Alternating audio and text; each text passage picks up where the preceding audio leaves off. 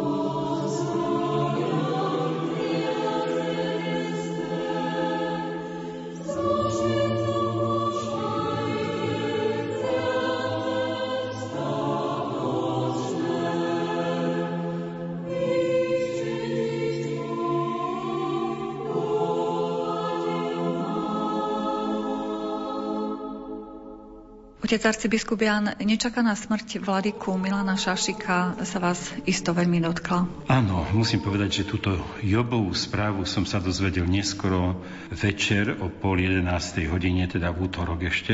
Bol som práve v kaplnke arcibiskupského úradu.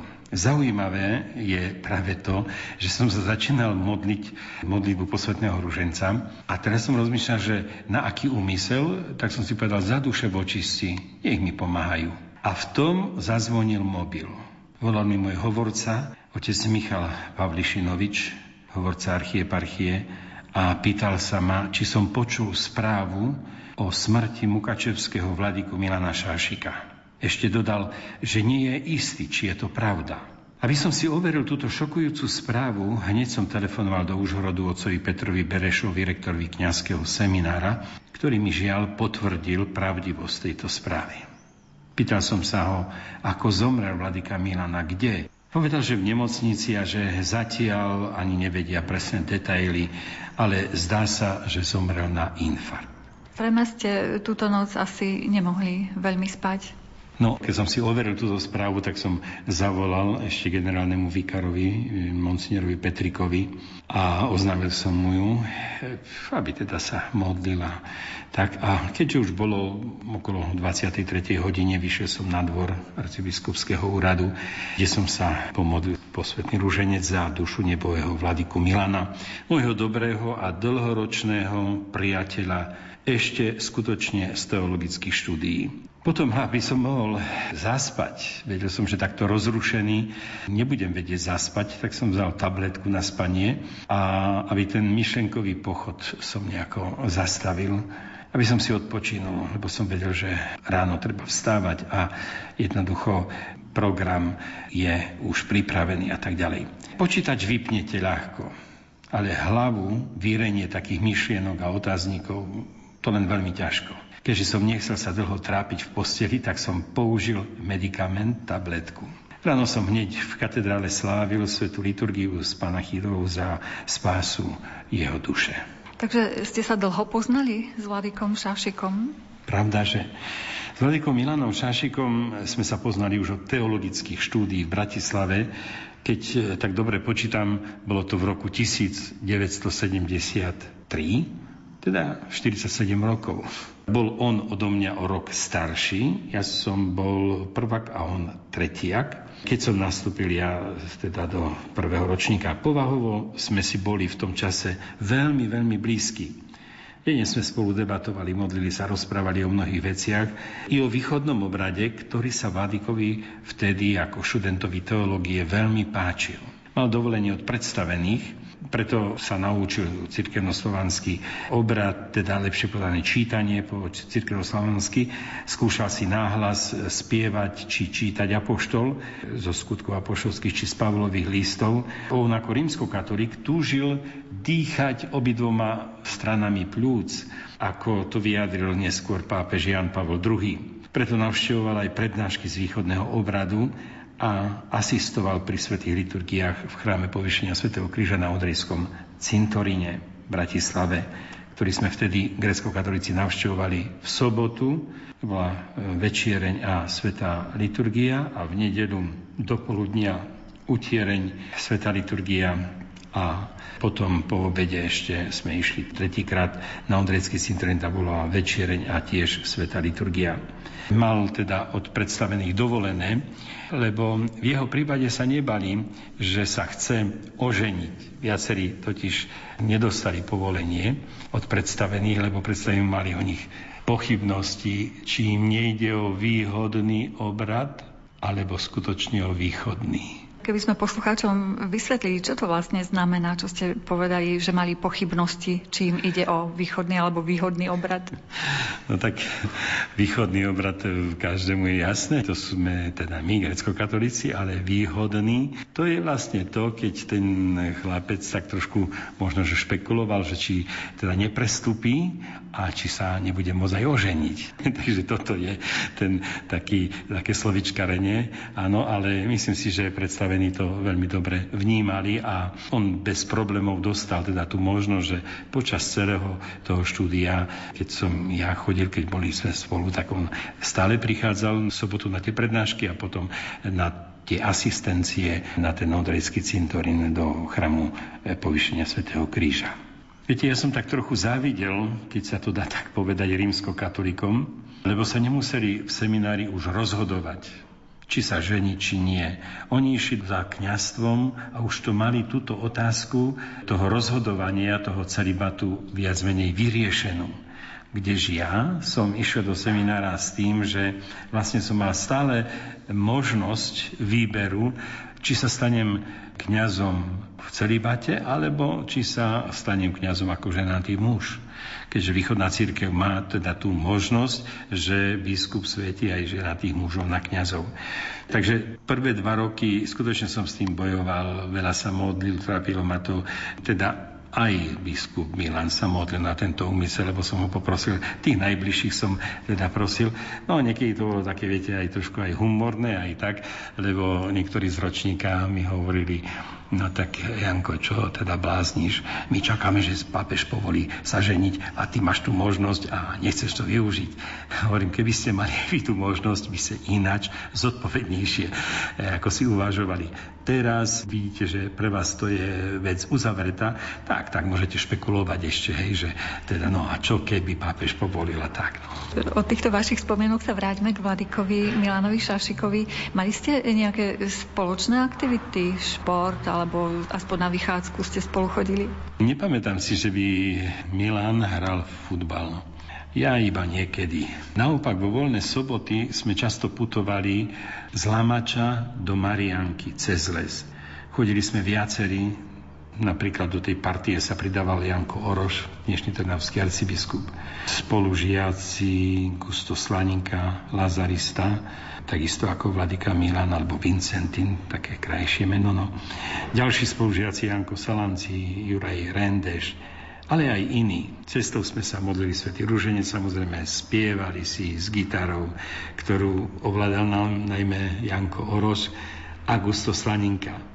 No v Mariánke, keď sme stihli, tak sme sa pomodlili ešte križovú cestu a potom teda v tejto bazilike trochu sa pomodlili a potom sme pešli peši do Záhorskej Bystrice a odtiaľ autobusom do Bratislavy. Vedeli sme, kedy teda tie presné spoje idú a tak ďalej. Takže od toho to záviselo, koľko sme sa v tej Mariánke zdržali.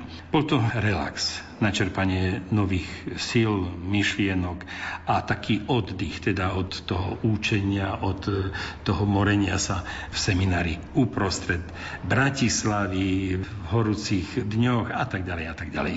Áno, večer sme potom teda išli ešte do chrámu na Ondrejský cintorín.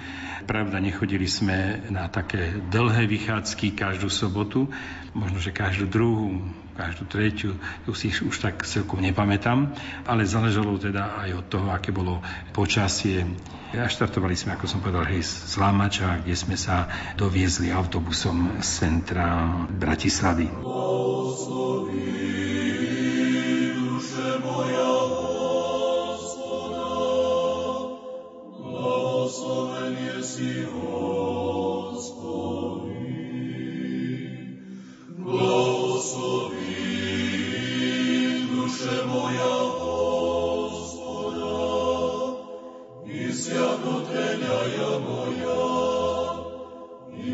your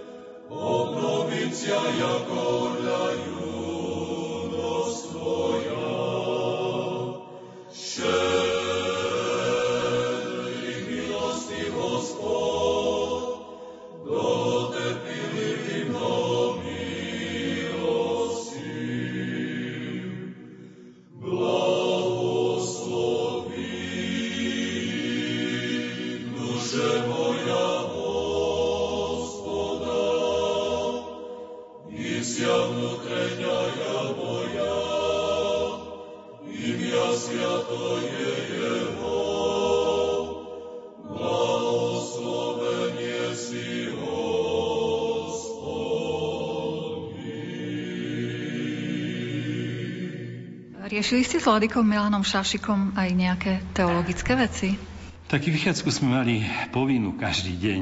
Pre mňa, chlapca z dediny, to bolo utrpenie, pretože more ľudí v tej Bratislave po tých rôznych uličkách a mňa z toho bola hlava. Ja som e, doma bol zvyknutý na les, na vodu, e, na rieku. A tým pádom tam som teda relaxoval. Toľko sa mám učiť, mama, dobre, dobre, synu, len sa najedz a potom sa poučíš. No a po takej polhodinke som všetko mal už aj popísané, aj poučenie a som povedal, mama, všetko som už urobil, čo treba vám urobiť, pomoc. Tak mi povedala niečo, hej, nanosiť dreva, vody a narúbať triesky a tak ďalej, hej, zajace nakrmiť a tak. A potom ešte raz som sa jej opýtal, a už mi potom dala voľnú. Môžeš ísť, máš voľné. Tak ja som sekerku a do lesa, alebo e, k vode a to bol môj relax. No v Bratislave, hovorím, po tých uliciach stále more ľudí, uhýbate sa, aby ste teda sa s niekým nezrazili. No mňa z toho hlava bolela, preto som v Bratislave využíval možnosť. E, mali som takú zingerku, taký šiaci stroj a keď som mal 5 veci na šitie, na opravu, tak som nemusel ísť na tú vychádzku. A tak som vlastne pri obede častokrát žobronil, prosil chlapcov, chlapci, nemáte niečo, nechcete niečo urobiť, košelu zúžiť, alebo nohavice podšiť, alebo reverendu zaplátať, alebo no proste tak takto. A už keď som mal tie veci v ruke, tak som išiel za prefektom a ten povedal, v poriadku, zobre, zostaňa. Pre mňa to bolo teda ozaj na chodbe, pod oknom, som si spokojne porobil a to bol pre mňa relax. No čo sa týka tých e, otázok teologických, tak iste, niekedy sme aj rozoberali to, čo sme mali na prednáškach, keď bolo niečo také zaujímavé a sme povedali svoje názory. Jemu sa ale páčili ikony Milanovi, Šašikovi a tak sme niekedy išli aj za majstrom Klimčákom, ale to už nebol vychádzkový smer a tak vlastne to bolo také trošičku proti srsti aj mne aj jemu, lebo mali sme chodiť v korpusoch po troch a mali sme len vychádzkové smery. Takže no, niekedy sa to aj porušilo, no ale čo sa dá robiť? No, v dobrej veci nešli sme do krčmy, nešli sme po nejakých zlých veciach, ale išli sme len na dobré veci, aby sme nejakú tú ikonu kúpili alebo obzreli aspoň, čo majstro ponúka a čo urobil. Posuňme sa v spomienkach o kúsok ďalej. Stali ste sa kňazmi, pokračoval váš vzťah aj potom? A Milan Šašik sa stal grecko-katolíckým či nakoniec rímsko-katolíckým kňazom? Tak Milan Šašik bol rímskokatolík a on ešte v seminári vstúpil do rehole Lazaristov či Vincentinov a bolo to tajné, rehole boli zakázané, ale všetci sme tak nejako hľadali ešte čosi mimo seminára. Ja som tiež chodil s dvoma, s troma chlapcami na také duchovné vedenie do nejakých tých bytov, kde prichádzal istý kňaz z výroby a, a kde vlastne sme mohli sa spokojne či vyspovedať, či poriadať riešiť si nejaké problémy a tak ďalej. Teda on bol vysvetený ako rímskokatolický kňaz. Lenže poctivo navštevoval tú východnú liturgiu a preto, aby získal aj ten biritualizmus, čo mu bolo aj dopriate a poznal teda obidva obrady, svoj západný i e, náš východný. Inými slovami, chcel dýchať obidvoma časťami plúc, ako to vyjadril aj neskôr pápež Jan Pavol II. Teda slúžil na viacerých rímskokatolických farách. Rehole v tom čase boli zakázané, takže nemohol ísť do kláštora, ani kláštory neboli teda otvorené. Ale stretal sa samozrejme ešte mimo s tými svojimi spolubratmi. Ja som ho navštívil niekoľkokrát na jednej farnosti, myslím, že sa to volalo Vysoká pri Banskej šťavnici. Konkrétne si pamätám na jednu situáciu, mal som s ním dohodnuté, že tam u neho pokrstím jedno dieťa. A keď som prišiel do tej rodiny, tak videl som, že sú všetci nastrašení, naplašení. A čo sa vlastne stalo? Stalo sa to, že tá malička, ktorú som mal krstiť, ona mala sestru, no a tá všetko povedala v škole. A jej spolužiačka bola dcera jedného eštebaka. Takže vlastne e, zase tamta prišla domov a povedala, že títo idú krstiť. A povedala aj kde. Tak som povedal, no viete, musíme zmeniť e, miesto. Ja pokrstím to dieťa, ale musíme do iného kostola celkom iným smerom. A tak som si rozmyslel, že kto je na blízku, kde ja tak sme išli Kocovi Galíkovi do inej farnosti, teraz už mi tá farnosť vypadla, ale on nám dal kľúč, zamkli sme sa do chrámu a tak som spokojne vyslúžil svetú liturgiu aj krst. Po čase som sa stretol s Milanom Šašikom a ten hovorí, no vieš čo, vtedy si mal krstiť a si neprišiel, ale vieš, ešte si ťa tam čakali v aute od rána až do večera. Hovorím, no však ja som sa toto dozvedel predtým, tak preto som vlastne zmenil miesto a som išiel do iného kostola iným smerom, aby som neuviedol do ťažkosti tých rodičov. Bolo to teda akože veľmi zaujímavé, aj také dramatické, no potom sme sa po rokoch o tom už rozprávali tak veľmi voľne, ale vtedy to bolo také veľmi, veľmi napäté.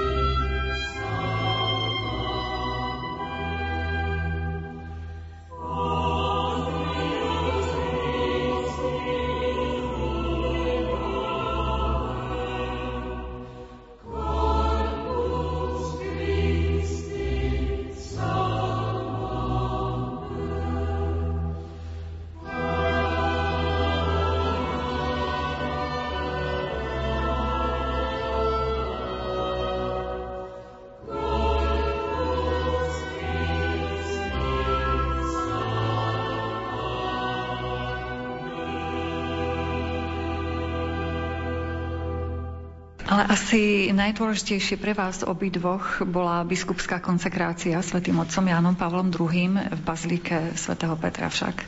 Tak toto tiež má takú trošku predohru. Milan Šašik, on dostal to vymenovanie už v novembri pozval ho otec Nuncius a mu povedal vôľu svätého Otca, chcel menovať za administrátora do Užhorodu a tak ďalej. Keďže sme boli dobrí priatelia, tak mi on hneď zavolal a, a hovorí mi, že ale ja by som ťa prosil, keby som u teba mohol trošku pobudnúť a, a že by si so mnou prešiel liturgiu a iné veci, lebo však ja budem vlastne ako východný biskup a takto. Tak ja som súhlasil samozrejme, hovorím, kedy chceš tak prídem 11.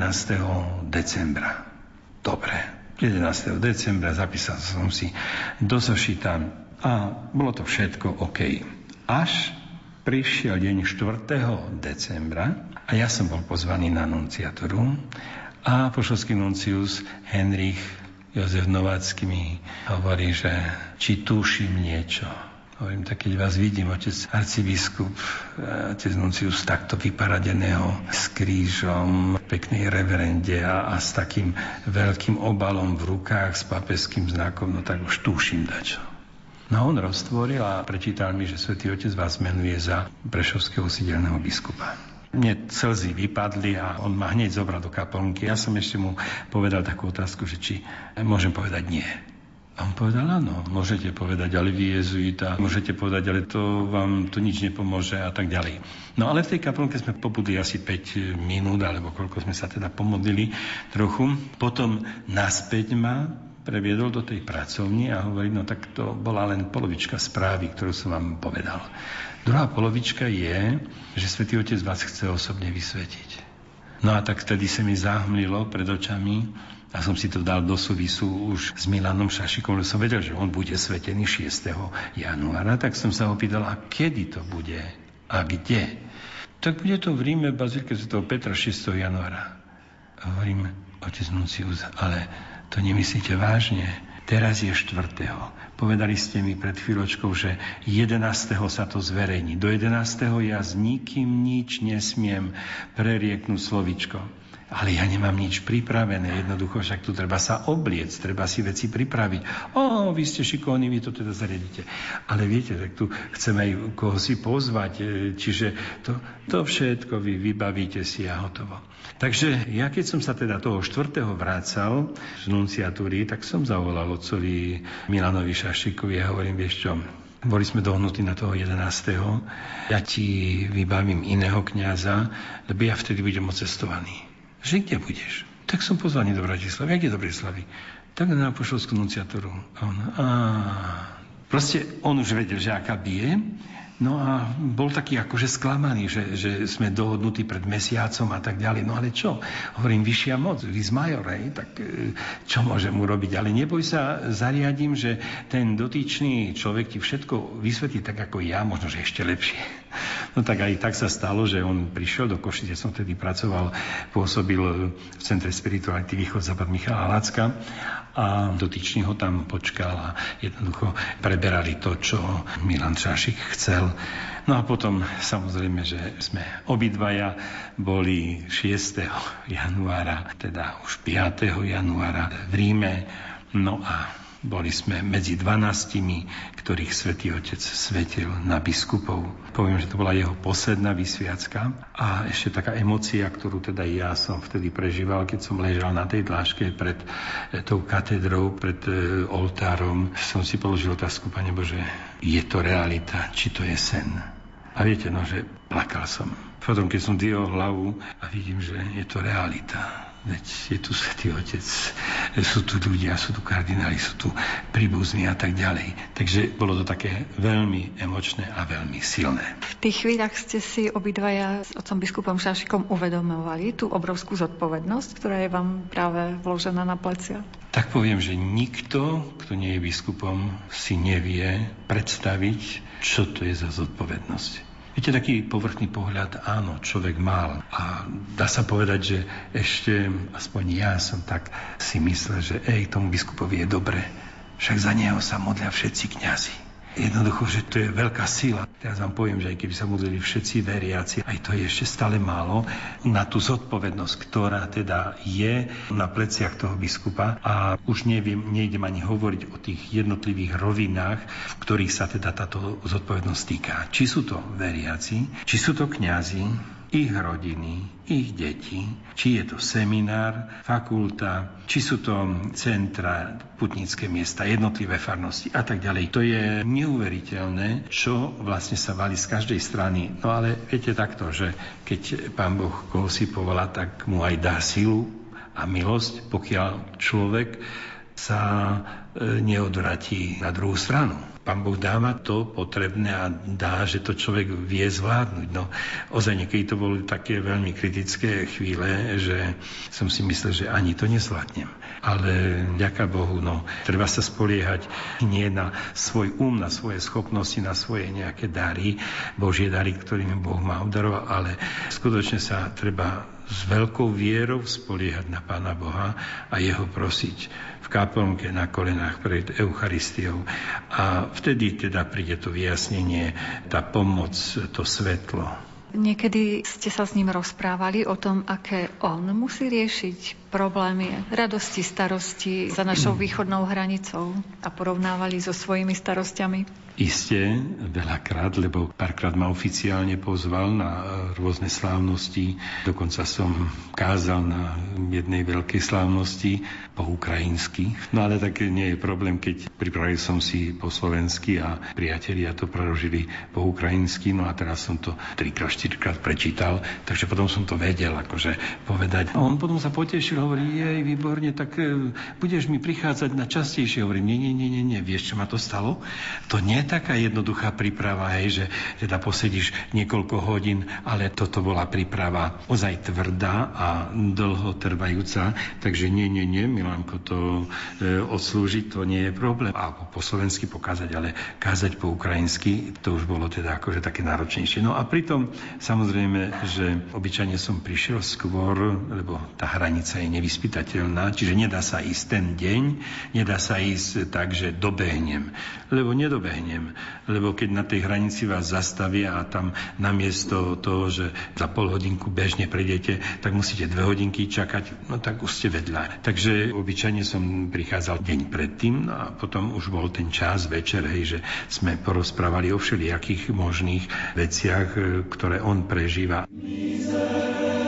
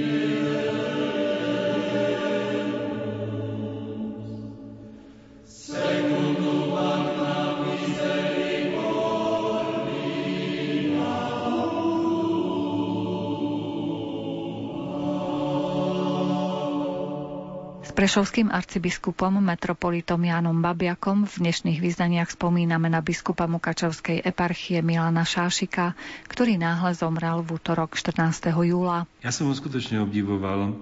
Som si povedal takto, ja mám ťažkú situáciu a zložitú, ale keď som porovnával s tou jeho situáciou, tak to bolo nepomerne, on má nepomerne viac. Pretože len takáto maličkosť poviem, že no, naši kňazi sú do určitej miery zabezpečení, do určitej miery, že majú nejaký ten stabilný, aj keď no, taký plat, že niektorí sa nám smejú, že s vysokoškolským vzdelaním je takýto plat. Ale na druhej strane je to istota, že ten plat príde, kdežto jeho kňazi plat nemajú žiadny. Akurát to, čo si vyrobia sami, čo sa zamestnajú kde si cez ten týždeň, alebo nejako brigadujú. No a on sa snažil im jednak tie intencie zohnať, lebo aj toto niekedy im chýbalo, ale tiež sa snažil cez svojich priateľov, známych, cez rôzne nadácie a tak ďalej získať aj nejaký ten finančný obnos, aby mohol dať aspoň nejakých tých 100 dolárov tomu kňazovi na mesiac. No ale častokrát ani toto nevychádzalo. Takže v tomto som ho skutočne veľmi, veľmi obdivoval. Ale zase on mal ten dár od Pána Boha, že ako si vedel osloviť tých ľudí, vedel to tak jasne povedať, trošku až tak žobroňsky a vedel teda nažobrať. A dá sa povedať, že otvárali sa mu dvere všade. No a keďže bol reholník, tak aj si z tých svojich reholných spolubratov a tak ďalej. To raz až vo väčšnosti spoznáme, že koľko tento človek pre tú ukrajinskú grecko-katolickú Mukačevskú eparchiu získal. Skutočne, len tých financií. Ale potom samozrejme ďalej rôzne projekty, ktoré teda mu vyšli. Potom samozrejme, že stával chrámy, pretože ja som bol taký, dá sa povedať, že pohoršený, že nám nechceli povrácať pravoslávny a že to tak ťažko išlo, to môj predchodca mal s tým veľké problémy.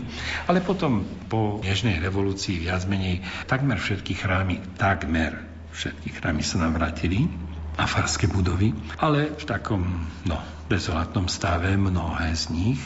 Veriaci ale sa pozbierali a teda popravovali, lebo pre Boha, pre službu círky, pre svetú liturgiu to boli ochotní darovať a štiedri a tak ďalej. Ale u neho to bolo nepomerne inač. Ja som si začal vážiť tento u nás systém a to, čo sa udialo po revolúcii, že nám vrátili naše budovy, chrámy a tak ďalej, e, som si začal vážiť, že ozaj to ani v jednej krajine v okolí sa toto nestalo. Takto.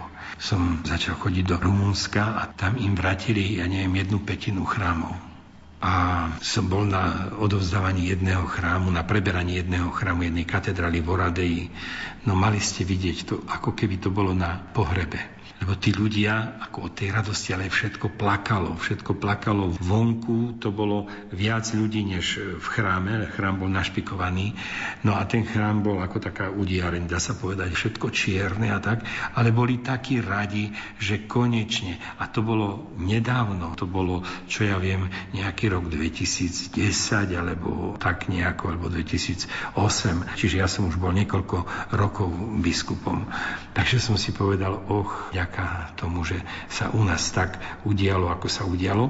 A potom ešte ďalej na Ukrajine, viete, jemu sa stalo to, že mu pár chrámov aj zhorelo, čiže podpalili a jemu tiež, ja neviem, či jednu petinu e, odovzdali jej z tých jeho chrámov, ktoré mu mal dať. A tak, a tak vlastne on musel na tých miestach vedľa tých svojich chrámov, ktoré zostali v rukách pravoslavných, stavať svoje nové chrámy. A tak ráz nám e, asi 4-5 biskupom, keď sme boli na nejakú tú slávnosť, ukázal len v samotnom Užhorode 5 alebo 6 rozostávaných chrámov. No ja som otváral oči.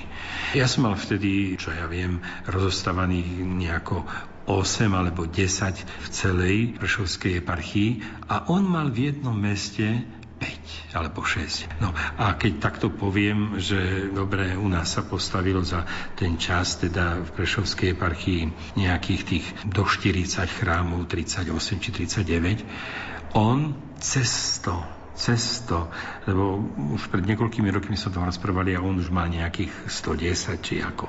Takže, no neviem teraz presné číslo, ale skutočne veľmi veľa toho postavil, ale veľmi veľa duchovne teda tých ľudí formoval, obrácal, mal dar reči priamo, vedel s tými ľuďmi sa zblížiť a samozrejme cez biskupa Romžu hlavne úctu veľmi výhal, e, takže cez neho, cez toho biskupa, ktorého tak veľmi na Zakarpati milujú, cez túto úctu a cez príhovory ste si získal, dá sa povedať, že všetkých kňazov aj veriacich. No a chcem ešte povedať jedno, že ja som prišiel do pomerne dobrej budovy, rezidencie, kdežto on rezidenciu nemal. Lepšie povedané bola, ale bola v rukách štátu, bola tam štátna knižnica. A tak začal vybavovať, či by teda nemohol tú knižnicu kde si inde Povedali áno, dovolíme, ale musíte nám dať peniaze na postavenie novej budovy knižnice. A tak teraz už e, presne si nepamätám tú cifru, ale mne sa videla vtedy veľmi vysoká a on hovorí, no a čo som mal robiť? Musel som nakoledovať, aby som tie peniaze im dal, aby sa mi odsťahovali. Aj to bol veľmi zdlhavý proces a teraz myslím si, že teda pred rokom alebo pred dvoma som tam u neho bol, tak len jedna chodba ešte bola, čo, čo si tam mali z tej knižnice, že nemali to vypratané a ináč všetko, celá ostatná štátna budova bola už, dá sa povedať, vyprátaná, vyčistená, tak išiel pomaličky z jednej izby do druhej a potom ešte pod krovie urobil také centrum pre mladých, pre stretania a tak ďalej, pre katechézu a to. No skutočne obdivovala som jeho húževnatosť, vytrvalosť, napady a hlavne stále bol na tých cestách, tak ja poviem, že misijných, preto, aby sa mohla rozvíjať tá Mukačevská eparchia neviem, že či si dobre uvedomujú, čo strácajú.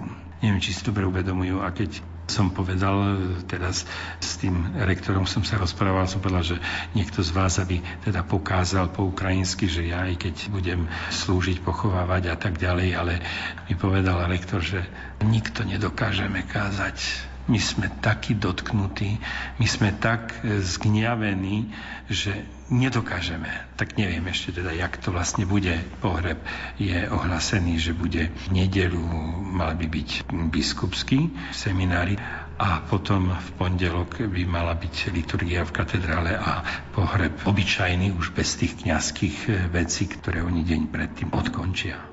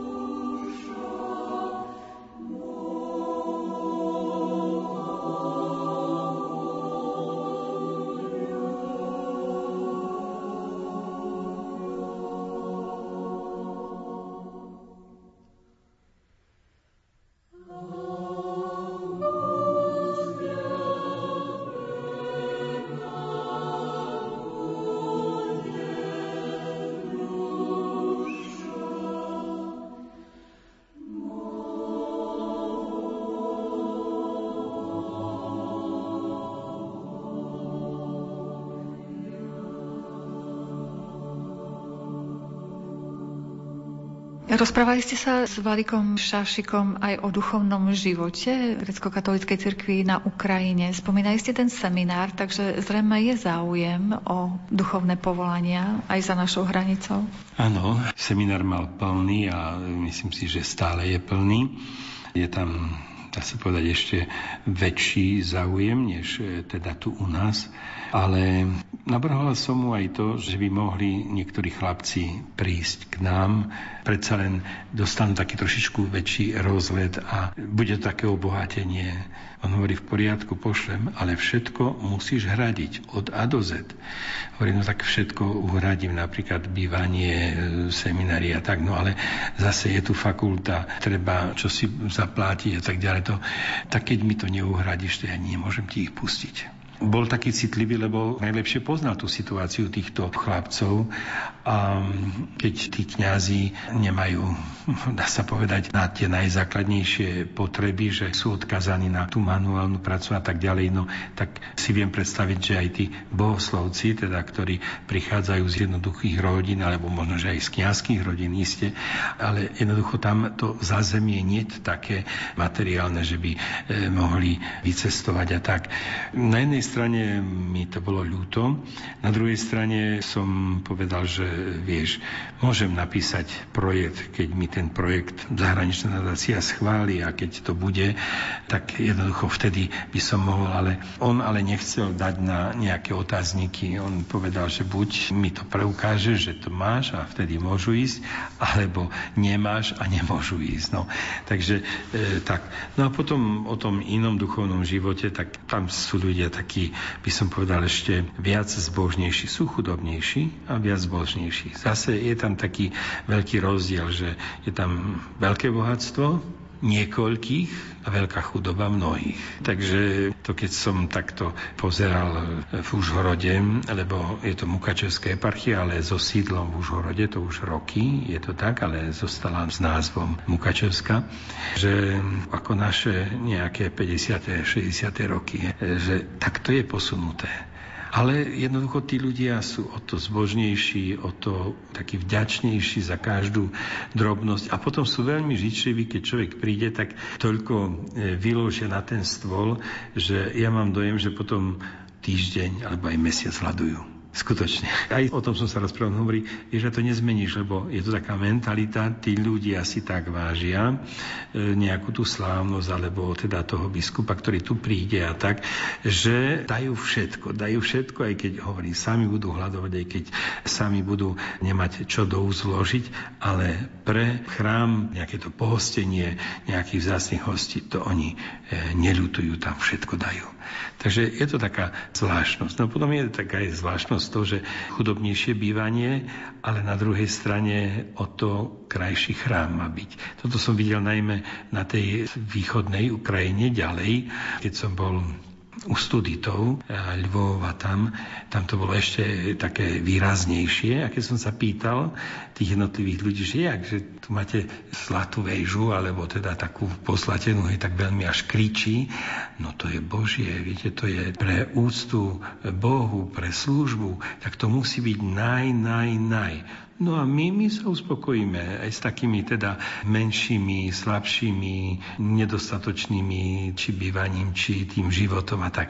No skutočne pre mňa to bolo veľké, veľké prekvapenie. Viete ešte o nejakých plánoch alebo víziách Vladyku Milana, čo chcel ešte dosiahnuť v súvislosti s vedením grecko-katolíckej cirkvi na Ukrajine? Isté, tak to bolo, že tak trošku pozeral teda na nás, na Slovensko, že sme dosiahli metropoliu sui juris svojho práva, že vlastne z jednej prešovskej eparchie, že sme sa rozrastli a sú tu teraz tri samostatné cirkevné jednotky, teda aj Bratislavská eparchia, Košická eparchia a Prešovská archieparchia.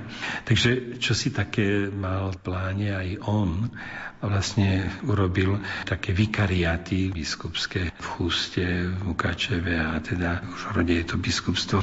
Ale žiaľ, trošku taká politika vyššia nedovolila to dotiahnuť do konca. Dosiahol pomocného biskupa, má pomocného biskupa Nila Ušťaka, ktorý myslím, že je františkán Seminár má dokončený, teda tú kuriu, áno. No a isté, že tých plánov bolo založiť nejakú tú reholu. Jedna sestra, sestrička Bazilianka od nás odišla tam na jeho výzvu, na jeho prozbu. Takže možno, že toto chcel ešte rozviť.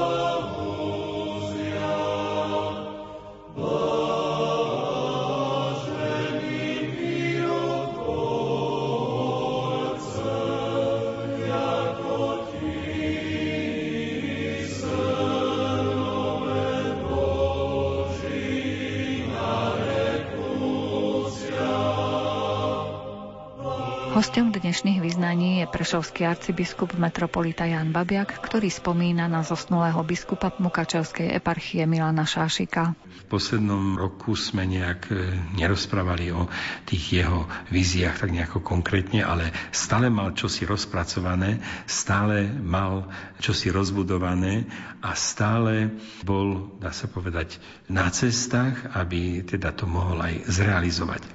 No a na takej jednej ceste e, sme sa stretli, te poviem takú úsmevnú príhodu. Sme sa stretli v Sugarlo v Amerike a obliekame sa v zakrestii. On sa vás pýta, že a tebe tá mitra, čo sestričky robili tebe aj mne, tebe dobre sedí? A ja hovorím, no tak vieš, stále ju musím rozpúšťať, lebo je malá. On hovorí, predstav si, a moja je zase veľká. Ja ju stále zošívam. Ja hovorím, ty počuj, a nevymenili oni tie mitry. Náhodou ja nemám tvoju a ty moju. I tam sme si v zakrestí vymenili a presne. Jeho na mňa úplne sedela a, a on zase moju hovorí, no konečne mi sedí dobre. Ale viete čo, mám dojem, že aj rúcho, ktoré nám šili, zase, neviem, či nám tu šili, či to šili v Ríme, dosť na tom, že keď mám to tak v očiach, on vyšší, ja trošku nižší. On mal kratšie a ja som mal dlhšie. Tak nielen, že mitry nám vymenili, ale aj rucho. Ale už ohľadom rúcha som už nechcel ho pokúšať, aj som mu povedal, ty vieš, ty, ty máš moje rucho a ja mám tvoje. By bolo dobre vymeniť a on hovorí, nie, nie, nie, ja v svojom ani neslúžim, párkrát som slúžil, ja ho mám odložené, vieš, do rakvy, mňa v ňom pochovajú mysel na to, že v ktorom rúchu ho pochovajú. No vieš, v tom, v ktorom som bol svetený. V tom chcem byť pochovaný. No mne by to ani nenapadlo. Toto. To teraz sa mi to takto toto vybavuje, no tak uvidím, že či to takto bude, ale myslím si, že áno. Škoda je ten COVID, áno, tá pandémia, ale ja stoj, čo stoj, chcem ísť. Aj keď potom budem v tej karanténe. Lebo tak sme si boli blízki, a to sa nezopakuje už inokedy.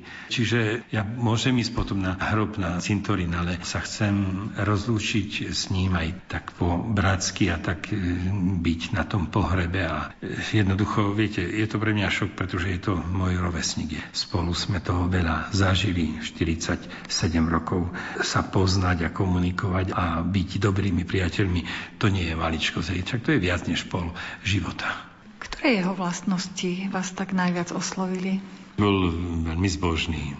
Veľmi zbožný, modlil sa pravidelne celý ten časoslov, lepšie povedané. On sa modlil breviár, on sa modlil rímsko-katolický, ale hovoril, že keď som sa ho pýtal, že prečo, tak vieš, trošku sa mi vidí tu taký väčší systém a tu boli aj tie čítania a tak a hovorí, a bol som zvyknutý už ako kňaz sa dlho toto modliť, pokiaľ som sa nestal biskupom východným, takže sa takto modlím. Však teda pán Boh rozumie i tejto modlitbe, i tejto je to modlitba cirkvi a konec koncov on bol rímsko-katolický ako kňaz. No potom bol veľmi huževnatý, Viete, keď dve posviacky naraz, jednu za druhou, ba neviem, či niekedy aj nespomínal, že tri, No tak e, som povedal, vieš čo, ja už to nezvládnem. Sice ako kaplan som slúžil aj 4 liturgie v nedele. Nebolo kňazov a vtedy som bol mladý a tak to bolo. 4 liturgie plus utrenia večernia plus ústav telesne postihnutých plus starobinec plus nemocnica. To bolo od rána, od pol piatej do večera do pol dvanástej do dvanástej, keď som sa vracal z nemocnice. Ale to bolo 5 rokov prvý. No ale on ešte teraz ako biskup mi hovoril, že on ide aj na dve posviacky. Do obeda jedna, po obede druhá. Tak hovorím, chlape, tak to už je veľa, musíš si chrániť svoje zdravie a tak. Potom schudol, dosť schudol a keď schudol, tak mi hovorí, že a vieš čo, ty, ja som zistil, že ja mám toľko vecí, ja si nemusím nič kupovať. Lebo to som mal boli pre mňa malé, to som teda podkladal a teraz, keď som schudol, práve toto mi je všetko dobré. Takže tak to bol aj taký isté aj šporovlivý, čo sa týka svojho vlastného prístupu k hodnotám, k materiálnym a tak ďalej. No a bol iste komunikatívny veľmi, priateľský, No a samozrejme, že dával dobrý príklad, on formoval tých ľudí svojimi vzťahmi, svojimi kontaktmi, no a tým, že videli, že aké dobro plinie cez neho pre tú eparchiu. Samozrejme, dalo by sa teda ešte viac vidieť u neho takých pozitívnych vlastností, ale myslím si, že tieto mal veľkú základňu svojich blízkych priateľov. Keď išiel do Ríma, tak stále bol v kláštore Vincentinov. Tak ako ja, keď pôjdem, tak som stále v kláštore jezuitov, to je jasné. No a potom, keďže bol veľmi komunikatívny, tak aj cez tých svojich spolu reálnych bratov či kňazov vedel posúvať ďalej a získavať, nadobúdať tie kontakty a získavať pre tú Ukrajinu, pre tú Ukrajinu, nie pre seba. Vyznania, v ktorých prešovský arcibiskup metropolita Jan Babiak spomínal na chvíle prežité so zosnulým biskupom Mukačevskej eparchie Milanom Šášikom sa priblížili k záveru. Pripravili ich Jakub Akurátny, Jaroslav Fabián a redaktorka Mária Čigášová. Ďakujeme vám za pozornosť a želáme vám pekný deň.